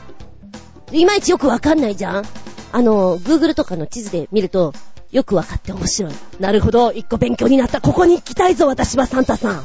時は1901年、この地域周辺の治水工事に携わる人がですね、物資を運ぶ際の通路として使用していたんです。だから、必要最低限の部分しかないっていうのかな。そんな予算もないし。で、王の道の名の由来はですね、時の国王である、アルフォンスと13世がダムの完成の式典に出席する際に使用したことから付けられたそうです。で、現在で、あのー、安全策とかもともとないんだけども、いろんなところが朽ちてしまって、パイプだけのところだとか、もうコンクリートが落下してしまって、何？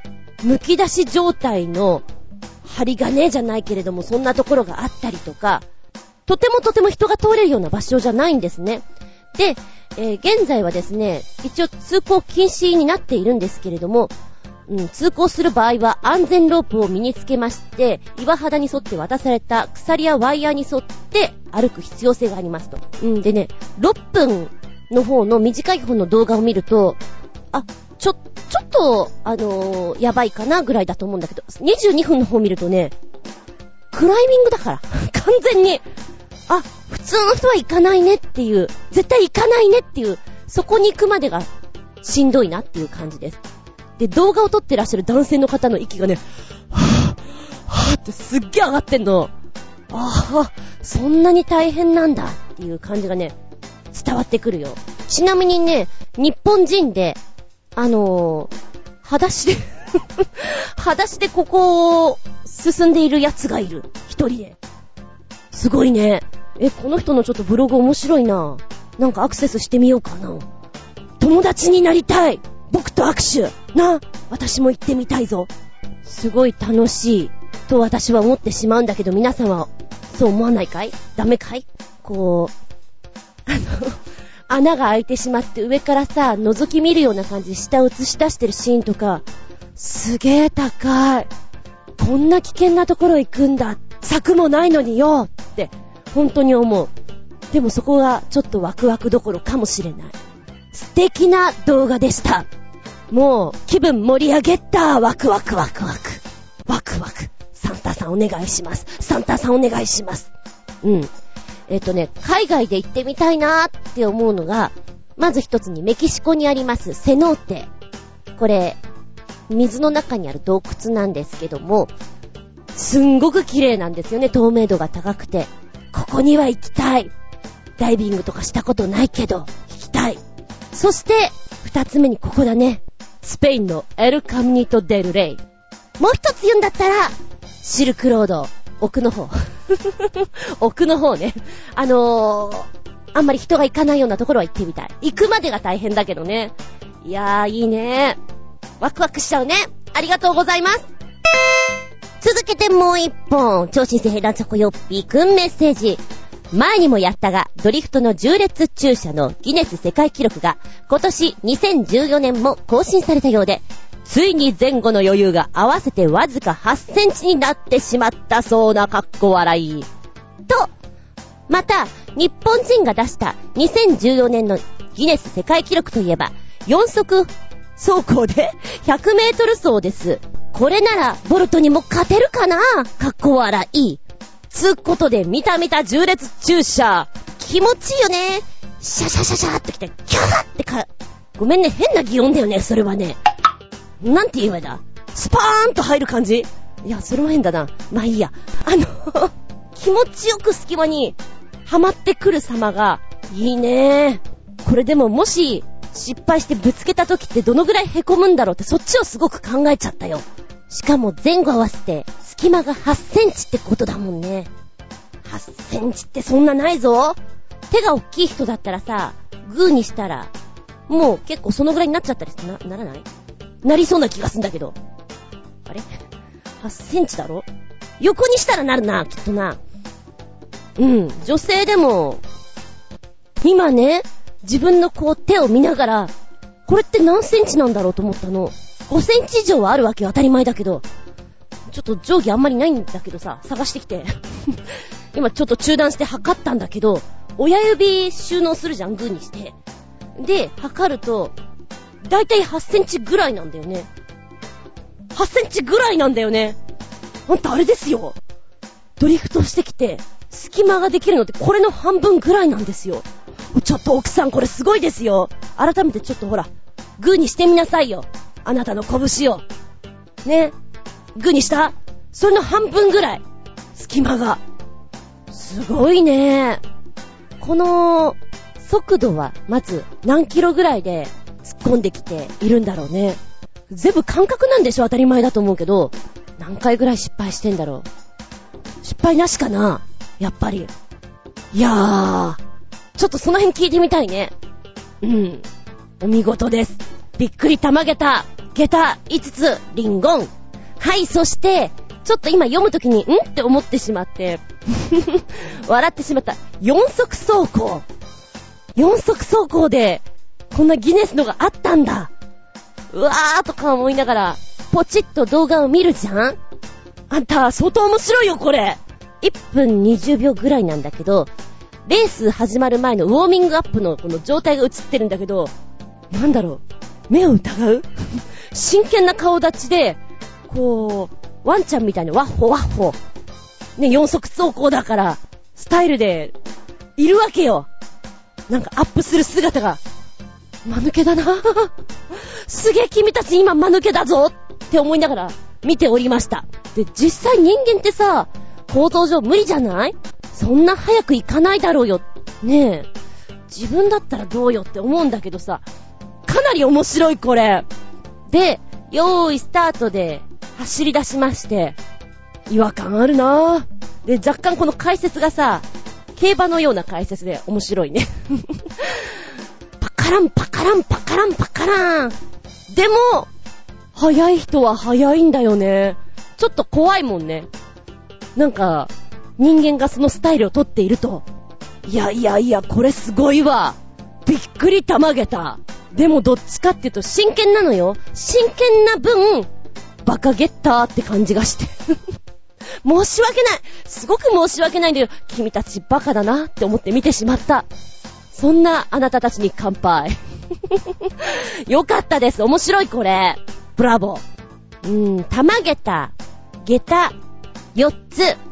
なんとバカげた、げた5つ差し上げたい。いや、もうできることなら5つオーバー差し上げたいです。ワンワン、ありがとうございます。見たら動画。お便り取り残し分より、超新星ヘナチョコヨッピーくんメッセージ。なんだかよくわからんが、最近話題の動画で、影絵風に描かれたウサギ男と女性が何台もの iPhone や iPad を移動していくというウクライナのバンドブルネッツ・シュート・ブロンズのノック・ノックという曲のワンカメ一発撮り PV です。ちゅうやつね。こちらの動画は2分27秒なんですけれども、非常におしゃれに作られています。で、14台の iPhone だとか、iPad とか、そういったものを使って構成しているのですよ。最初どうやるのかなと思ったらみんなで一斉に用意スタートで、ね、画面を押してやるわけなんだけども、可愛らしいです。内容はとってもわかりやすい。女の子を追いかけるというシーンなんだけども、女の子がね、階段降りていって、ドアの鍵閉めて、車に乗って行っちゃうわけですよ。それを追いかけていく。まあ、ちょっとしたストーカー行為なんですけど、そう思うと、あれれって思うんだけど、こう、乗り物乗ってさ、道をゆらゆらと進んでいくところとか、なんかちょっとつまらなそうに進んでいくうさぎ男の姿とか、よくできてるなって思う。うん。で、一番最後に曲が終わって、女の子のね、ハートもキャッチできたかな？うさぎ男がこう、ブラインドを下ろすかのように、フェードアウトします。で、そのまんま iPhone をポケットにシュッと入れていくというね。ああ、スマートじゃないですか。なんかね、いいアニメを見たなっていう感じです。で、この曲もね、優しい感じの歌声なんですよ。ノックノックって。ノックノックっていう歌詞のとこではうさぎ男がこうドアをトントンって叩いていたり、リンリン電話が鳴ってるところではやっぱり電話を女の人が取ろうとしたりっていうのが、あ、細やかでいいじゃないですかっていうのもすごく嬉しくなりました。はい。見てほしいな。見たら動画一発目。女の子とうさぎ男。どうなる？どうなる？続けて超新星ひなチョコよ。びっくんも一丁。メッセージ一発撮り PV 第7弾。薬師丸悦子のコスモス VS エイリアンフル PV。高精度のハイスピードカメラを用いての編集なしの一発撮り。意味不明？ただ着ぐるみたちが次々と爆死していくわけがわからんが脱力系 PV かっこ笑い。上の映像の方はあんまり関係ないと思うが、反転させてるな。下の方が本物の PV ですが、とても重いです。でも再生ボタンを押しとけば、そのうちに再生すると思います。二つ目、ジュジュのドリーマーフル PV。なんかよくわからんが、レコーディングも PV 撮影も同時に行われた。高カメラ一発撮り PV。なんかうさんくさいがそう言い張ってるんだから、そうなんでしょうね。かっこ笑い。3曲目、森山直太朗の生きてることが辛いならフル PV。ワンカメ一発撮り。はい、まったくその通りです。こちらの V はですね、えー、うさぎさんつながりっていうことでちょっと受けまして、うさぎーみたいな。な、なんで倒れてくのっていうのは確かに意味が不明ですけれどね。お声がちょっと変わってますね。どうなってくのかなとは思ったけど、特にどうになるわけでもなかったのが、またちょっと受けました。で、歌詞が出てくるのがね、なんか見やすくて面白いですよね。そういうのは。ゲームみたいだなと思って見てました。ちょっとね、3、2、ワンっていう、ああいうカウントのとことか好きですね。うん。ゲームみたいだけど、ほのぼのとしたアニメの主題歌とかにも可愛らしいんじゃない？っていう気がします。オープニングのチャッチャッチャっていう音が耳に残りますね。2曲目のジュジュのドリーマーなんだけど、このセットの上から彼女を映し出していて、全体像を見渡してっていう、まずそこのスタートのところが、あと、曲の始まりとかがね、昔のアイドルみたいだなと思って 作り方が、こんな感じだったよねっていうのをちょっと思い出しましたね。そうね。うん。一発撮りって言うんだったら一発撮りとしとくしかないよね。それは自己申告制って感じですか？うん。なんかこの雰囲気は、ライブとかの前に、こう、リハでやってる雰囲気っていうのかな。なんか、まだ素顔な感じがして、あ、ちょっといいんじゃないとは思ったな。着飾ってない分。でも、ジュジュはね、カラオケとかでみんな歌いたい曲なんだろうなぁと思って聞きました。3曲目。森山直太朗の生きてることが辛いなら。この人は、白が似合うね。白い空間。白いお衣装。なんだろう。神様みたい。歌が、あ、もっともだよなーっていうところをついてくるので、詩もそのまんま受け入れやすいかなって感じがします。うん、これはね、あの、一発撮りということで今こっちでご紹介してますけども、元気でソングだなって思った。本当に、あ、疲れちゃったなっていう時に聞くと、頑張ろうって思えるんじゃないかな。で、歌詞が本当にね、うん、考えさせられるなって思います。何にもないとこから何にもないとこへと何にもなかったかのように巡る命だから。生きてることが辛いなら嫌になるまで生きるがいい。なんか素敵な言い回しだなと思った。一番最後なんてくたばる喜び取っておけ。そういうのもあるよねって思えちゃう超新星ひなチョコヨッピーくんがコメントで、まさにその通りっていうのが、うなずけちゃうなって思った。うん、これすごくいい曲。なので、聴いてほしいな。ぜひぜひ。まだあるんだけど、残りはまた今度ね。つうことで、見たら動画でした。お便りいきまーす。超新星ひなチョコヨッピーくんからメッセージ。画面をマウスでいろいろいじると楽しい360度の F1 動画でも見るでペルペル。と、もう一つ。です。はいはい、出てきたのは F1 走行360度インタラクティブ動画でメルセデスが公開。メルセデスチームが走行中の最新 F1 カーを360度パノラマビューで見ることができる動画を公開してるんです。傾きで視野を操作できる iPad アプリもあるよということ。ああ、これ面白いね。角度、ね、変わるとこんなに雰囲気変わるんだ。すごいなえーと、降りてくと、実際お試しできるところがあるので、動かしてみてください。あなたのお好みの視点というか、どこですか？ちょっと見つかると面白いかも。でね、これ作ることによって未来のレース中継っていうのはこういう風になるかもね、みたいなことが書いてあって、それも面白いなと思った。で、今回フォーミュラー1のメルセデスチームが英国の有名コースであるシルバーストーンサーキットでニコ・ロズベルクが2014年版の F1 カーを走らせるのを撮影したそうなんです。それも、リグを用いた高解像度のカメラ6機を使いまして、走行中の360度動画を撮ったということなんですって。で、その結果、モータースポーツの未来のテレビ中継の可能性が見られるという面白い予告編になったそうなんです。で、今はね、1台だけで走ってるから、こうイメージして見てるわけじゃないですか。で、これが本当のレースだったら、前にも後ろにも他の車がいたらというのを想像すると、非常に面白い絵が撮れるじゃないかなと思って見てました。私が好きなのはね、前方を見ているんじゃなくて、やっぱり後方ですね。後方に、うーん、カメラ向けた時のスピード感が流れるようにこう行くのがね、ちょっと面白いなと思って。で、そこにはきっと今抜こうとしてる車の動きですとかが見れたらいいんじゃないかなーって。あと、ドライバーを真横から見るパターンは、いや、表情は見えないよ。でもなんか、ちょっと見てたら面白いかなと思って。うん。これ楽しいね。いつぐらいが実現するんだろうか。こうやって変わってくんだねって思いますね。でね、ここにも書いてあるんだけど、この技術はメルセデスさんが初めてやったんではなくて、昨年、2013年にレッドブルさんが同じようなプロモーション用テストを行ってるんだって。そうなんだ。つうことでもう一つの方はそれなんだね。うん。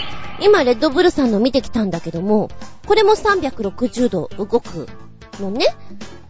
全然これでもいいじゃん。っていう感じよ。ただ、比較するとやっぱりメルセデスさんのと、だとね、ドライバーさんの横の部分からこう、何？横の映像が見れたりするんだけど、そういったところはちょっと見れなかったりするから、どちらがいいかって言われたら、やっぱり、ね、より、細かいポイントで、あ、ここいいなっていうところを自分で選べるという意味合いでメルセデスさんのがやっぱりいいんだろうなとは思っちゃうけど、全然いいですね、レッドブルさんのも。うん。いや、私ね、ほんと子供だなと思ってね、くるくるくるくるしながらずっと見て、落ち着きのない チャンネルを変えるような感じで見てましたけれども、面白いね。で、当たり前だけど空とかも見えるじゃない？それもまた楽しくてね、うひゃーとか思いながらやってました。楽しんでください、皆さんも。なかなかこれはね、童心に帰れちゃいますよ。いや、面白い。そして、未来のレースに期待しちゃうね。ワクワクしちゃうね。ありがとうございます。お次はコージアットワークさん。タイトル、高根の花。お邪魔します。いらっしゃい。ネットの友人に教えてもらった酸化葉の花。5月から7月に、新山の湿度のある場所に咲く2センチほどの白い花ですが、これが朝露に濡れると、てんてんてん。では、コージアットワーク。あら、何かしら。え、これすごいかも。あらま。タイトルは、ガラスのような透明の花、酸化用の美しい写真5選でございます。えー、これは本物ですか？っていうぐらい、アートにしか見えない。すげーちょっと奥さん、奥さんこれびっくり玉ゲッターよ。ゲタ5つリンゴンよ。綺麗。朝露吸うと花びらが透明になるんだ、この子。酸化用。親愛の情という花言葉を持つんだって。その透明度がまあガラスのようでございますな。これは可愛らしい。生で見たいね。生で見るためには、どんだけ夜遅くに出発してるの？って感じどんだけ早くからこうカメラを構えてるの？っていう感じ？寒かろうに。でも、この子を生で見たとき、きっとすごく嬉しい気持ちになると思うんだ。まるで、まるで妖精とか小人とか、いないよって言われているものが目に映ったときに、いるじゃんみたいな、なんかそのぐらい、はしゃぎたくなるような自分がいるんじゃないかなって思う。私だったらめちゃくちゃはしゃぐね。うるさいって言われそうな気がする。これかわいいなぁ。あの、あまりにも可愛くて食べたくなります。パリッと。うん。あの、5枚目とかがね、すごく丸みを帯びているのがよくわかるんですよ。花びらがほわーんとなってて。パリッといきたいね。かわいい、これ。ありがとうございます。うーんとね、なんか、文章の書き方からして、こっちじゃない方向のお花なのかなと思った。妖怪じみている。すごいものができたんだけどっていう、そっちかなと思っていたんで、ちょっとね、おう、キュート路線でしたっていうのをびっくりしたね。はい、ありがとうございます。もう一丁。タイトル。教科書の落書きみたいなキューピー。お邪魔します。いらっしゃい。ご当地キューピーの一つですが、か、可愛くない、てんてんてん。では、コジアットワーク。キューピーさん可愛くないのいるから、あ、そっちかキューピーはいろいろコスプレをします。ほうほうほう。何が来たと思う？ご当地キューピー。まずはね、眉毛が海苔みたいです。うん。うーん。でもなんかあの、声を当てるとしたら、キャハって言ってそうだよね。キャハ？おいどんは？キャハ？お芋が好きでごわす。キャハ？犬が好きでごわす。キャハ？誰かわかる？どこかわかる？今ちょっとだけヒントを入れた。キャハ？おいどんは？上野にいるでごわす。キャハ？キャハ？正解は、鹿児島限定25センチ西郷どんキューピー。25センチ意外とでかいじゃん。キューピーさんってなんか、3センチぐらいのイメージない？どうしてもご当地キューピーとかで売られてるキーホルダーがそのぐらいのイメージだから、ちっちゃいのかなと思ったらでかもうちょっとおっさんの声の方がいいか。キャーお芋食べごと難しいね。でもなんかキューピーさんの顔は、おっさん声でもキャハ？キャハは言わないと。あ、置いといて。このキューピーちゃん、25センチもあるわけでしょう？ーん、うーん。かわいいかなごめん、ちょっと私それわかんないんだけど、これ2700円するんだけど、いらない？いらないかな超特大サイズの可愛いコスチュームキューピーです。でもって手足動きます。万歳もできます。座らせます。可愛いポーズも取らせることができます。と片手をグッと上げて、我が生涯に一片の悔いなーしっていう、ああいうポーズもできます。でも顔は、キャハって感じです。んとね、一応幻のコスチュームキューピーって書いてある。なんで？幻なんだ。おー、ついでに25センチキューピーのところポチッと押すとね、1個あげるよって言われたらどれもらうかな今8体あります。えーっと、3体は北海道ですね。北海道からは25センチ、ヒグマキューピー、雪うさぎキューピー、マリモキューピーがランクイン。うーん、強いて言うと、雪うさぎかな。それから、飛騨限定のさるぼぼキューピー、大阪限定、たこ焼きキューピー。若干これ、テントウムシにも見えなくもない 肩から、タコのポシェットつけててちょっと面白いな。そして、鹿児島からの西郷どんキューピー。沖縄限定ゴーヤキューピー。あ、もう一つ鹿児島からは黒豚キューピー。これ黒豚かな牛にも見えなくもない。まあいいや。どれもらううん、やっぱ、雪うさぎかたこ焼きかも。ちょっとたこ焼き面白い。頭から爪楊枝出てるしさ。いいんじゃない いらないけど、どうしてもあげるよって言われてもらわなきゃいけないんだったらそうする。なんかもう、ゴーヤに関しては、どうですかあなた。そのコスプレでいいんですかと思わなくはない。キューピーちゃんと、キティは、あと、加藤ちゃんかなご当地系で、割と何でも仕事選ばずコスプレするよね。何でもやってる感じだ。着ぐるみも着るし、みたいな。どこにでも行くし、やるし、仕事選びません。ありがとうございます。って感じでね。キティかな。だとしたらキティちゃんかもしれない。加藤ちゃんは物によるからな。あなたはどうですか？ご当地物好きな人はね、買って帰んなきゃ。まずは、ここにしかないものを。忙しいよね、旅行行くのもね。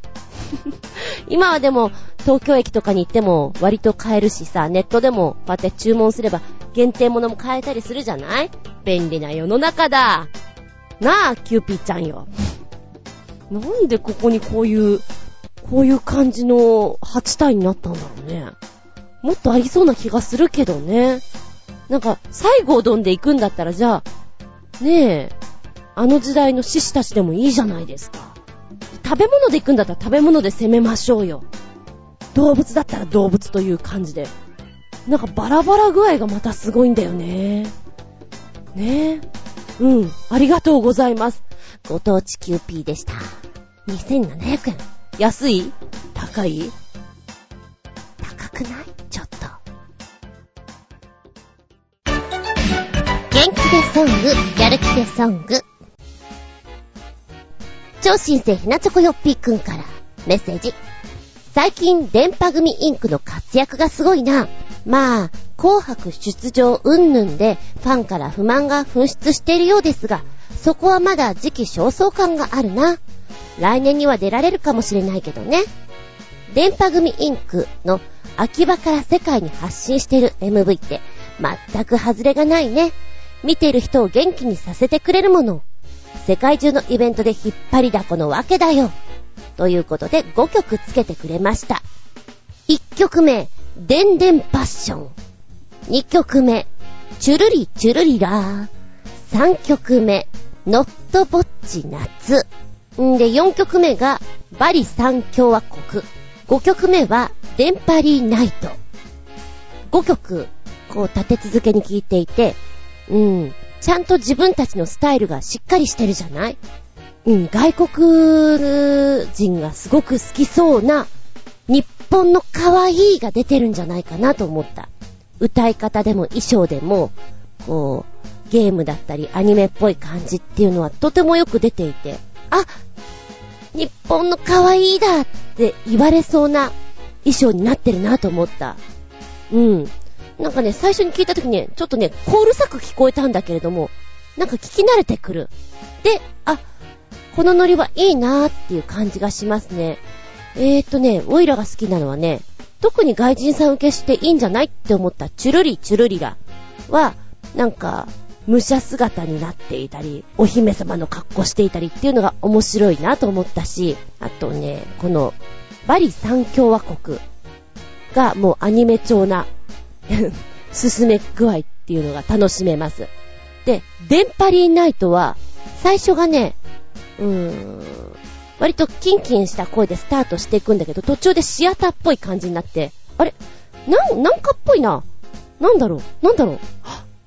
ミュージカルっぽくないって思える楽しさがある。うん。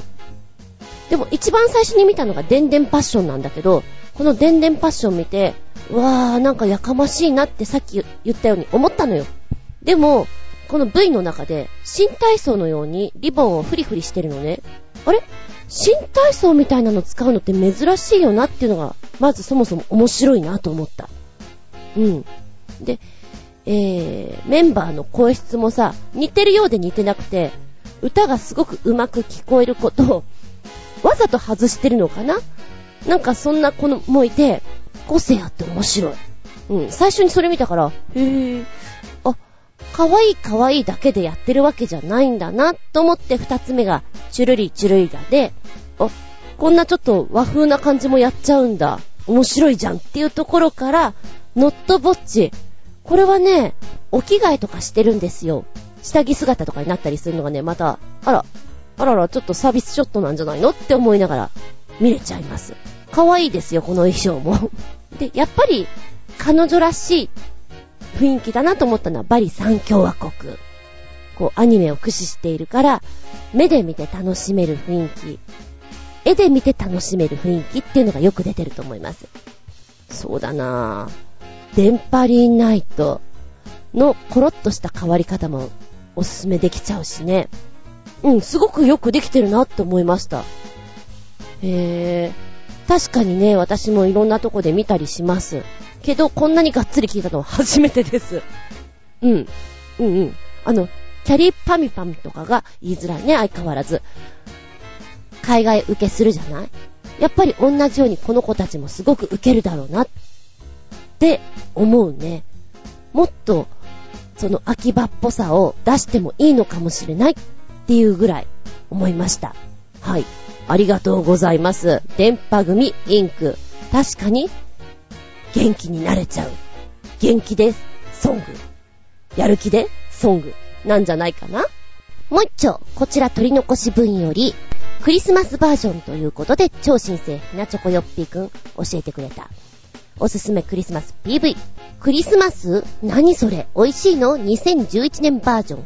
ヒャダインさんの V なんだけれども、これ聞くと頭の中で、すごい残るからね。パワフルだよ。えー、っと、前回2つご紹介させていただきました。で、3つ目のヒャダインさんも、ああ、そうだよね、お仕事してる人とか、失恋しちゃった人とか、なんかちっとも面白くないやっていう人はこういう気持ちで聞いてるのもいいんじゃないって思いながらね、ヒャダインさんは面白い表情するね。そしてこの微妙なダンスが頭の中にこびりつきそうな感じですよ。なんかどっかで鼻歌歌いたくなるもんね。ふんふんふん、ふんふんふんって。そうだね。この手の曲ってやっぱり女性が歌うよりも男性が歌った方が味が出るものね。とっても可愛らしいんじゃございませんことありがとうございます。ジングベー。そんじゃ最後にオイラから、うん、クリスマス、つうことで、スティービー・ワンダーの Someday at Christmas。どこかで聞いたことあるんじゃないかな？スティービー・ワンダーのあの優しい声で歌ってくれてます。ほっこりした気分になれる曲だよ。お暇があったら聴いてみて。あなたはどんなクリスマスソングをおすすめしたい？元気でソング、やる気でソング、プラスアルファでした。この番組は、ちょあへよ .com のご協力へて放送しております。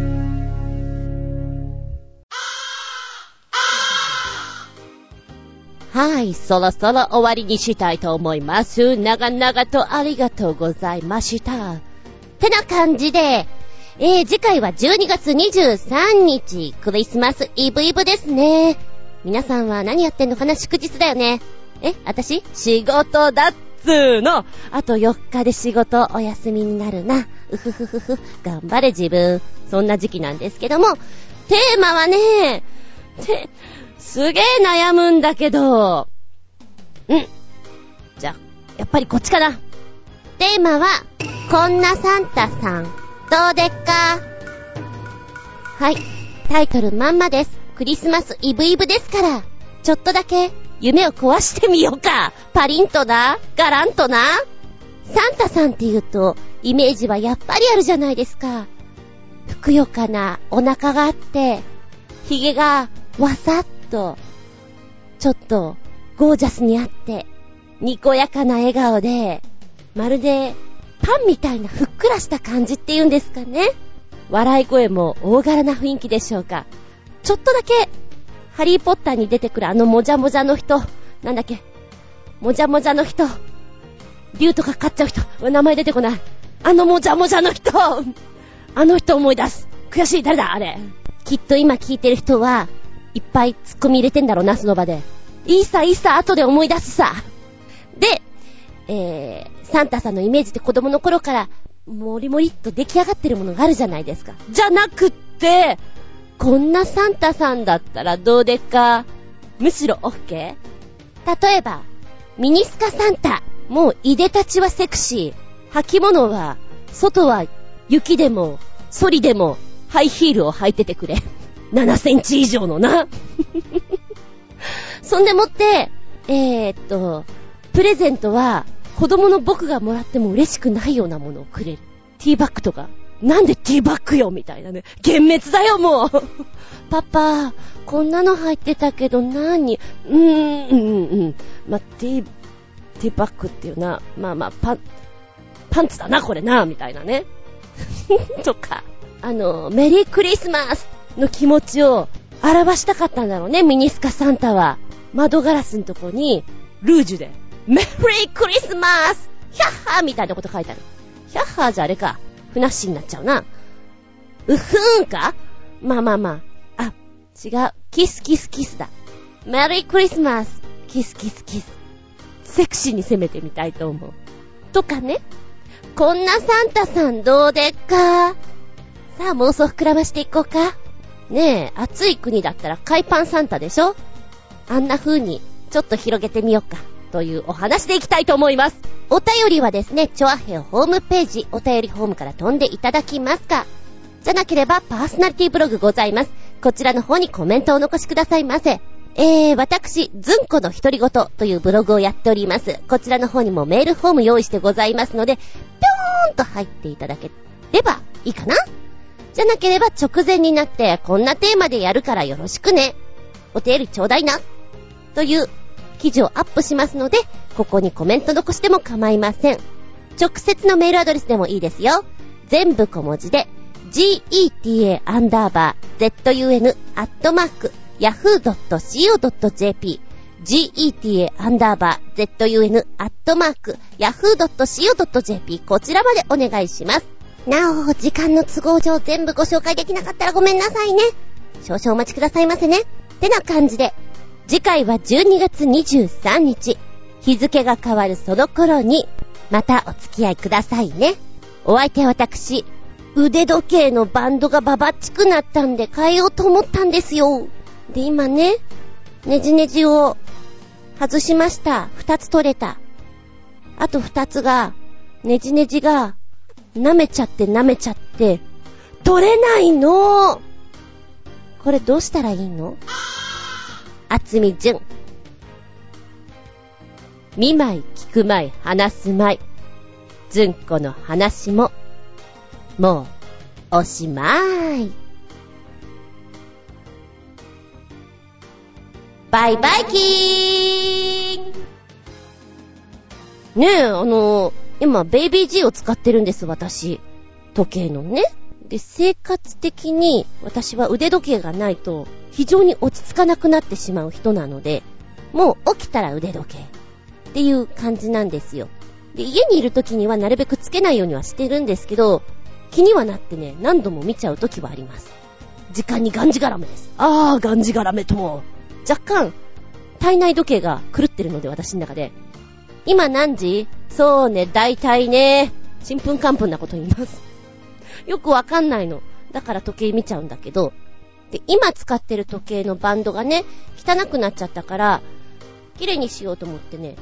多分、いろんな洗剤を使ってコシコシしたのが良くなかったんでしょうね。ハゲてきちゃって、あれ？なんかあの、ますます小汚くなっちまったなぁ。どうしようかなどうしようかなで、まずは、ビッグカメラみたいなところに行ってバンドだけだったらどうかなと思ったら売ってなかったんですよ。でもきっとこういう人はいるだろうな。気に入ってる時を使い続けたいはずだからってネットで見たらバンドがありました。3000円ぐらい。で、自分で取り替えればまあいいかと思って買ったの。楽天さんで。で、自分でね、100均の、何？ねじ回しみたいな？おばあちゃんみたいな言い方してる私。ドライバーっちゅうの？を、ねじねじねじってやっていて、うわ、これちょっと回しづらいなと思ったのよ。案の定、二つネジが外れません。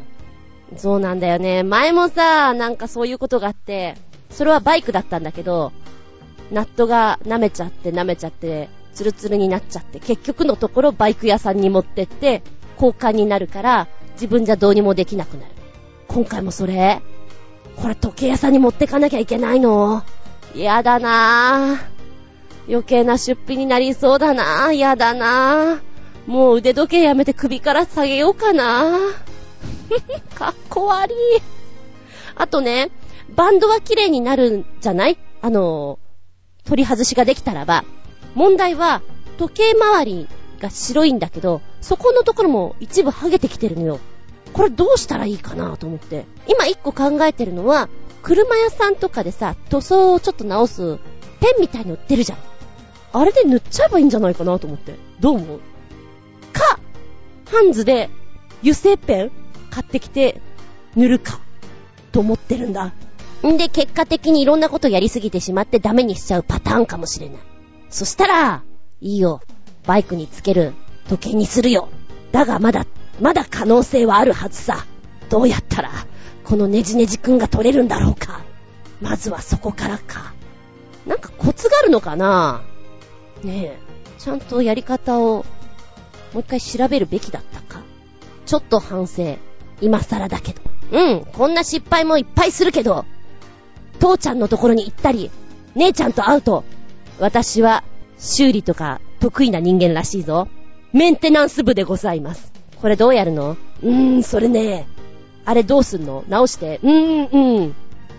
いっぱい壊すけどな。いっぱい汚すけどな。いっぱい傷つけるけどな。治る時もある。それは、運ですな。今回はどうかな。じゃあ、またね。ハグリッドでしょ？そう、ハグリッドなんだよ。あのもじゃもじゃは。